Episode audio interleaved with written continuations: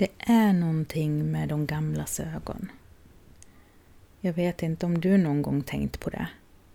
Men ögonen har ofta en sällsam glans, som en ljusare lins lagd över irisen. Och pupillerna ser så små ut. Säkerligen förklarar medicinen det med ögonsjukdomar eller att man på äldre dagar ser sämre. Men jag föreställer mig att det är för att de ser mer. De ser annat. Sånt som vi andra inte kan förmå urskilja med våra vanliga vardagsögon. Jag undrar vad gubben ser. Hans blick har letat sig ut genom fönstret. Någonstans bland de regntyngda molnen och all grönska. Klockans envetna tickande påminner om sekunderna som passerar. Men vi sitter stilla. Orörliga. Så harklar han sig och blicken letar sig in i rummet igen. Han fattar om den tunna porslinskoppens öra. Handen ser så stor och grov ut i jämförelse.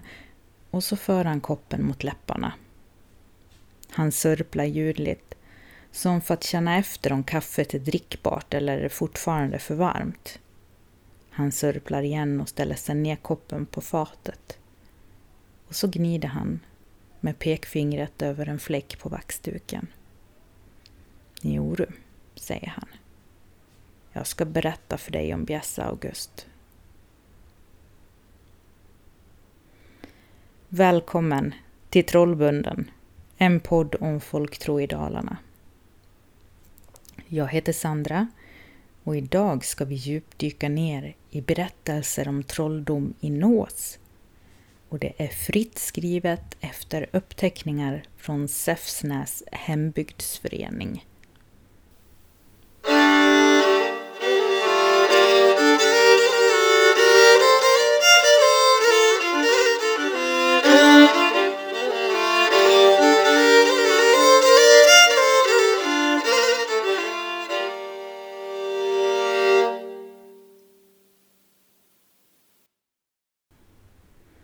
Och så börjar gubben berätta. Jag var till kyrkan vid Mikkelmäss och fars kusin var där. Vi kom till att språka efter gudstjänsten och det var så jag blev inbjuden till Nås under julen. De lovade mat och brännvin och en jul utan brännvin, det var ju ingen jul på den tiden. Jag tänkte också att det skulle vara roligt att se hur de hade det där borta. Så jag bestämde mig för att tacka ja till inbjudan. Julhelgen kom och jag togs väl emot av fars kusin och hans familj. Han hade två söner, Karl och August. Och den där August, han hade rykte om sig och var den styvaste trollgubben på sin tid. Men så talades det väl om alla trollgubbar, tänker jag. Han gjorde inte mycket väsen av sig förrän en av kvällarna då han kanske hade tagit en sup för mycket. Med August var det nämligen så, ju mer han drack desto högljuddare blev han. Och han skrockade åt allt som sades den kvällen. Så kom ett ögonblick då han blev alldeles tyst. Han lutade sig fram över bordet, såg mig djupt i ögonen och nästan viskade: Vill du se vad jag har? Jag nickade. Men hade jag i förväg vetat vad det var han skulle visa så hade jag avböjt vänligt men bestämt. August kilade upp på vinden. Och när han kom ner såg han mäkta stolt ut. I famnen bar han tre benvita skallar med svarta ögonhålor som tyckte stirra på mig. Trots att jag satt så nära kaminen gick det rysningar genom hela kroppen på mig. Jag har aldrig varit särskilt lättskrämd av mig, men så har jag ju aldrig mött någon som har dödskallar på vinden heller. Det här blev för mycket. Man säger ju vila i frid. Och det är väl det som är tanken, att i graven ska man få vara i fred, med bara maskarna som sällskap. Men här stod nu August och såg så stolt ut över att ha berövat de här människorna den frid de förtjänat. Vad har du dem där till, frågar jag. Och August tog min fråga som genuint intresse och han började berätta. Skallar måste man ha, sa han, om man ska kunna trolla på riktigt. Skallar och en svart konstbok. Men skallarna måste tas av självspillningar, alltså sådana människor som för egen hand har förkortat sina liv. Två av skallarna, berättade han, var tagna från Nås kyrkogård, men den tredje kom från Sefsnäs, och till den skallen hade han en förfärlig berättelse. Han hade tagit med sig Karl till kyrkogården den natten, eftersom brodern ville gå i samma fotspår och lära sig samma konster. De höll som bäst på att gräva upp graven när Karl fick se sin mor där på kyrkogården. Hon var avliden sedan länge, så han förstod att det var hennes ande som hade kommit. Min gosse, sa hon till Karl, du ska sluta upp med allt det här och inte vara med om sånt elände. Sen bleknade bilden av henne bort. August, som inte hade märkt någonting, hade fått upp kistlocket och han var i full färd med att vrida huvudet av liket, och när det knakade i benen så skar liksom ljudet i Karl. Han sprang därifrån och lämnade August ensam på kyrkogården. August berättade skrockande om det han ansåg vara broderns feghet och tillade att en gång höll han minsann på att skjuta brodern när han var på fyllan, för så fega harpaltar förtjänade inte att leva, men han var så full i gasen att han missade. Tack och lov, säger jag. Men August verkade mest tycka att det hela var en lustig berättelse. Gubben tar sig ett par sörplande klunkar kaffe till. Trots att kaffet nu måste ha svalnat så pass att det går att dricka utan att bränna sig. Och medan han ställer ner koppen säger han, det finns ju fler berättelser. Men då är det inget jag själv sett, bara sånt jag i efterhand hört om August och hans bedrifter. Då kanske vi hör han då, frågar han. Och jag nickar ivrigt, säger gärna. Ett märkligt leende spelar i mungiporna på honom innan han fortsätter. För att kunna de konsterna August kunde så räcker det inte med att ha skallar och en svart konstbok. Man måste svära sig ett fan också. Eller skam, som vi kallade honom. Och det ska August ha gjort enligt vad ryktet sa. Och som svuren åt skam så visste han att skam kom när han kallade och hjälpte honom med vad han än behövde. Det kom sig så att August var borta på supkalas i en annan gård. De skrattade och narrades med varandra, men så var det en som tog mössan av en annan. Och den som blev barhuvad blev förargad och bad att få igen mössan, men det fick han inte. Han skällde och förbannade den som hade tagit mössan av honom, men ingenting hjälpte. August tyckte väl att han skulle hjälpa till, så han blandade sig i bråk och talade om för den skojfriska tjuven att om man inte lämnade tillbaka mössan så skulle han kalla ner skam genom skorstenen, så det blev annat ljud i pipan. Några i sällskapet blev lite nervösa, men mössan kom i alla fall inte fram. De fortsatte bara skrattas. Då blev August arg. Han gick raka vägen fram till spisen och kikade upp genom skorstenen. Mer än så behövde han inte göra, innan det började rasa ner mängder av sot därifrån. Och när sotet dammade omkring tog det fart på gubbarna, för de anade att skam redan satt i skorstenen och bäkade sig neråt. Mössan kom fram med hast, vill jag lova. Ingen vet riktigt vilka konster August använde där, om det verkligen var skam eller inte. Men något sattyg var i görningen i alla fall. Vid ett annat tillfälle så var det mer än sot som kom fram. Gubben tittade på mig. Och blicken ser lite mörkare ut nu. Jag väntar på att han ska fortsätta. Han tuggar lite på läppen och det ser ut som om han väljer sina ord. Men han kanske bara försöker minnas i vilken ordning orden ska släppas fram. Till slut drar han ett djupt andetag och fortsätter. På den tiden, den gamla tiden, var det vanligt med kringresande försäljare. De reste runt bland gårdarna med sina varor och sov kvar innan de gav sig av till nästa gård. Två sådana karlar, rätt unga vill jag minnas att det berättas, kom till Nås, till Augusts fars gård.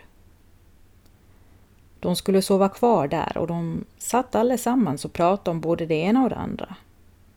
Stämningen var trivsam, men som alltid skulle August liksom lägga ett lock på det hela med sitt prat om de mörka krafterna. Från ingenstans frågade August om kararna ville slå vad med honom. En flaska brännvin. Jag ska kalla fram fan åkandes i vagn fram och tillbaka på den tid och den plats jag bestämmer, sa han. De handelsresande var naturligtvis väldigt skeptiska. Har man rest mycket så tror man sig ju veta ett och annat om världen. Men deras misstro äggade bara August. Han menade, ja rent av lovade, att det var en smal sak för honom att uträtta sådana konster. Och en flaska brännvin smakar väl bra. De handelsresande gick skrattande med på vadet och satte emot om sina varor då de inte hade någon brännvin med sig. I allra värsta fall så skulle de få se taskspelarkonster som de kunde berätta om när de reste runt bland gårdarna i andra socknar. Så förväntansfullt inväntade de vad för skoj August nu skulle hitta på. Du kan tänka dig vad snopna de blev när August då lämnade dem. Han gick helt enkelt ut ur huset och lämnade de handelsresande vid bordet. Efter en stund kom han in igen och förklarade att nu hade han gjort upp med skam om att han skulle komma körande i vagn med två kolsvarta hästar längs vägen och att han sen skulle vända och köra tillbaka samma väg. Och så angav han tiden som detta skulle ske. De handelsresande var ännu mer fyllda av misstro och de inväntade tiden med bristande tålamod. När de så gick ut den angivna tiden och ställde sig för att invänta fan hade de hånflin på läpparna och tänkte att det här var förmodligen den mest lättförtjänta sprit de råkat på. Men det där grinen försvann helt från deras ansikten en liten stund senare då en vagn, dragen av två stora svarta hästar, körd av en fin svartklädd herre, dundrade förbi på vägen. Vänta, sa August, vänta en stund ska ni få se, han vänder snart tillbaks.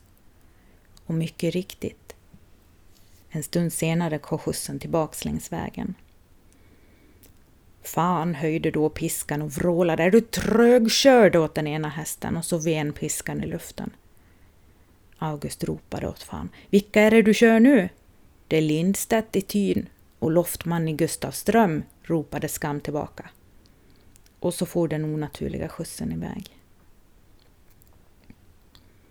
August vände sig leende mot de handelsresande, men de var alldeles förskräckta, de bad till Gud och betedde sig. Där fick ni se, sa August, ni misstrogna, att nog kan jag kalla fram, fram fan när jag vill. Och så vände han in till huset igen. Gubben skrockar lite när han avslutar berättelsen och ser på mig. Ja, nog vet både du och jag att det där inte alls behöver vara fan som kom körande. Det finns ju otaliga förklaringar till hur det där gick till.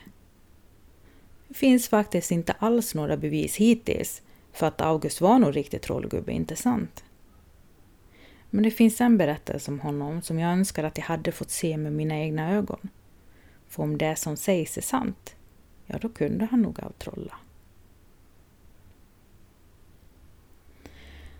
Som jag ju redan har förklarat så var det på fyllan August var som mest ivrig till att visa upp sina konster och allt vad han påstod sig kunna. Och det här var alls inget undantag. De var några gubbar som delade ett par glas tillsammans. Och August frågade om gubbarna ville se maran och gasten dansa tillsammans. Jo då, det kunde nog vara lustigt att se om det nu var så att han verkligen kunde locka dem till dans.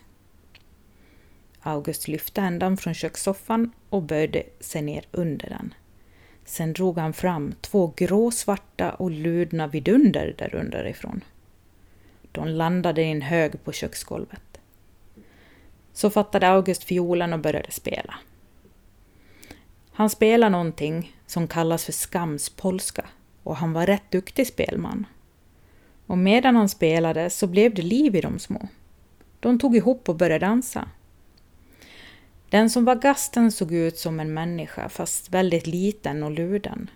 Och maran såg ut som en stor katt. De for virvlande fram över golvet i en jädra fart. Och folket bara stod och såg på. Häpna, glosögda och med munnarna öppna. När August hade spelat tillräckligt la han fiolen ifrån sig och de två figurerna sjönk ihop på golvet lika orörliga som innan. Han tog en i vardera hand och så slängde han tillbaks dem in under soffan. Alla som hade sett spektaklet gick fram till soffan för att kika in under den. Men de blev ännu häpnare än innan, för där fanns inte så mycket som ett hårstrå kvar efter dem. Gubben tystnar. Ta en liten paus. Utanför fönstret har det börjat regna, men han verkar inte märka det alls. Regndropparna slår sönder mot fönsterglaset med ett smattrande ljud, medan gubben så fortsätter sin berättelse. Och det är först efteråt jag slås av tanken på hur passande det är med oväder till det han nu berättar. Om hur August till slut dog. När man gör upp sina affärer med skam, så gubben, så tillhör man honom till kropp och själ. Det är han som hämtar hemmen när man dör. Och så blir livslängden bestämd. I Augusts fall handlade det om trettiofem år. Varken en dag mer eller mindre. När August närmade sig de trettiofem så blev han krasslig. Inte så han behövde vara sängliggande. Men han just som hankade sig fram i livet, sjuk och ämlin. Han hade sin egen kammare som han låg ensam i. Men en dag hördes ett ilsket vrålande därifrån. August svor och skrek, är du här nu igen? När gumman tittade in i kammaren för att se vem August svor åt fick hon se att han låg där alldeles ensam. Han kastade sig av och an i sängen och hon tänkte att han måtte väl ha drömt en mardröm. Hon gick ut igen. Men bara ett ögonblick senare, alldeles efter henne, for August ut ur rummet, alldeles som om han hade blivit vägkastad rakt ut. Det gick så lätt. Ungefär som när man slänger ut en hösäck, och gumman förstod att det måste vara den onde som har kastat med August. Gumman hjälpte honom upp, och sen var allting lugnt resten av dagen. Men sen blev det natt. Och mitt i natten väcktes hela huset av ett illvrål från Augusts kammare. Augusts far gick för att se efter vad som stod på. Han sa efteråt att det var det värsta han någonsin har sett. Och bilden satt kvar i huvudet på honom långt därefter. August låg i sängen men med nacken alldeles omvriden så ansiktet pekade åt fel håll. Och de säger att det var stört omöjligt att vrida rätt huvudet igen. Det hade liksom fastnat så. Och med det kan man tänka sig att fan hade hämtat Augusts själ som betalning för konsterna han hade lärt ut. Och kanske lite som en hämnd för de skallar som August själv vred av från liken, om du minns. Och om de där skallarna August hade innan han dog sagt att han ville att de skulle återlämnas där de hörde hemma. Men de begravdes istället i samma kista som August. De resonerade som så att August hade handskats med dem under sin livstid och därmed fick han också själv ordna med den saken nu när han var död. Gubben sörplar i sig de sista dropparna ur koppen. Så kunde du gå med trollgubbarna, säger han medan han ställer ner koppen igen. Och det är allt vad jag vet.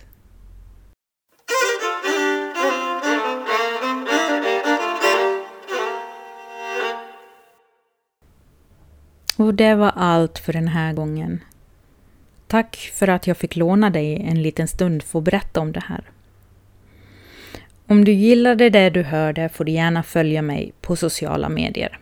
Folktro i Sverige heter Facebook-sidan och Folktro heter kontot på Instagram. Skicka mig gärna tips på saker du vill höra mer om eller dina egna berättelser och upplevelser. Jag tycker det är jättespännande när ni delar med er av det ni vet och kan om den här oerhörda skatten som vår folktro är. Jag heter Sandra Kristiansen och det är Torgny Lundberg som har gjort musiken. Tack och hej!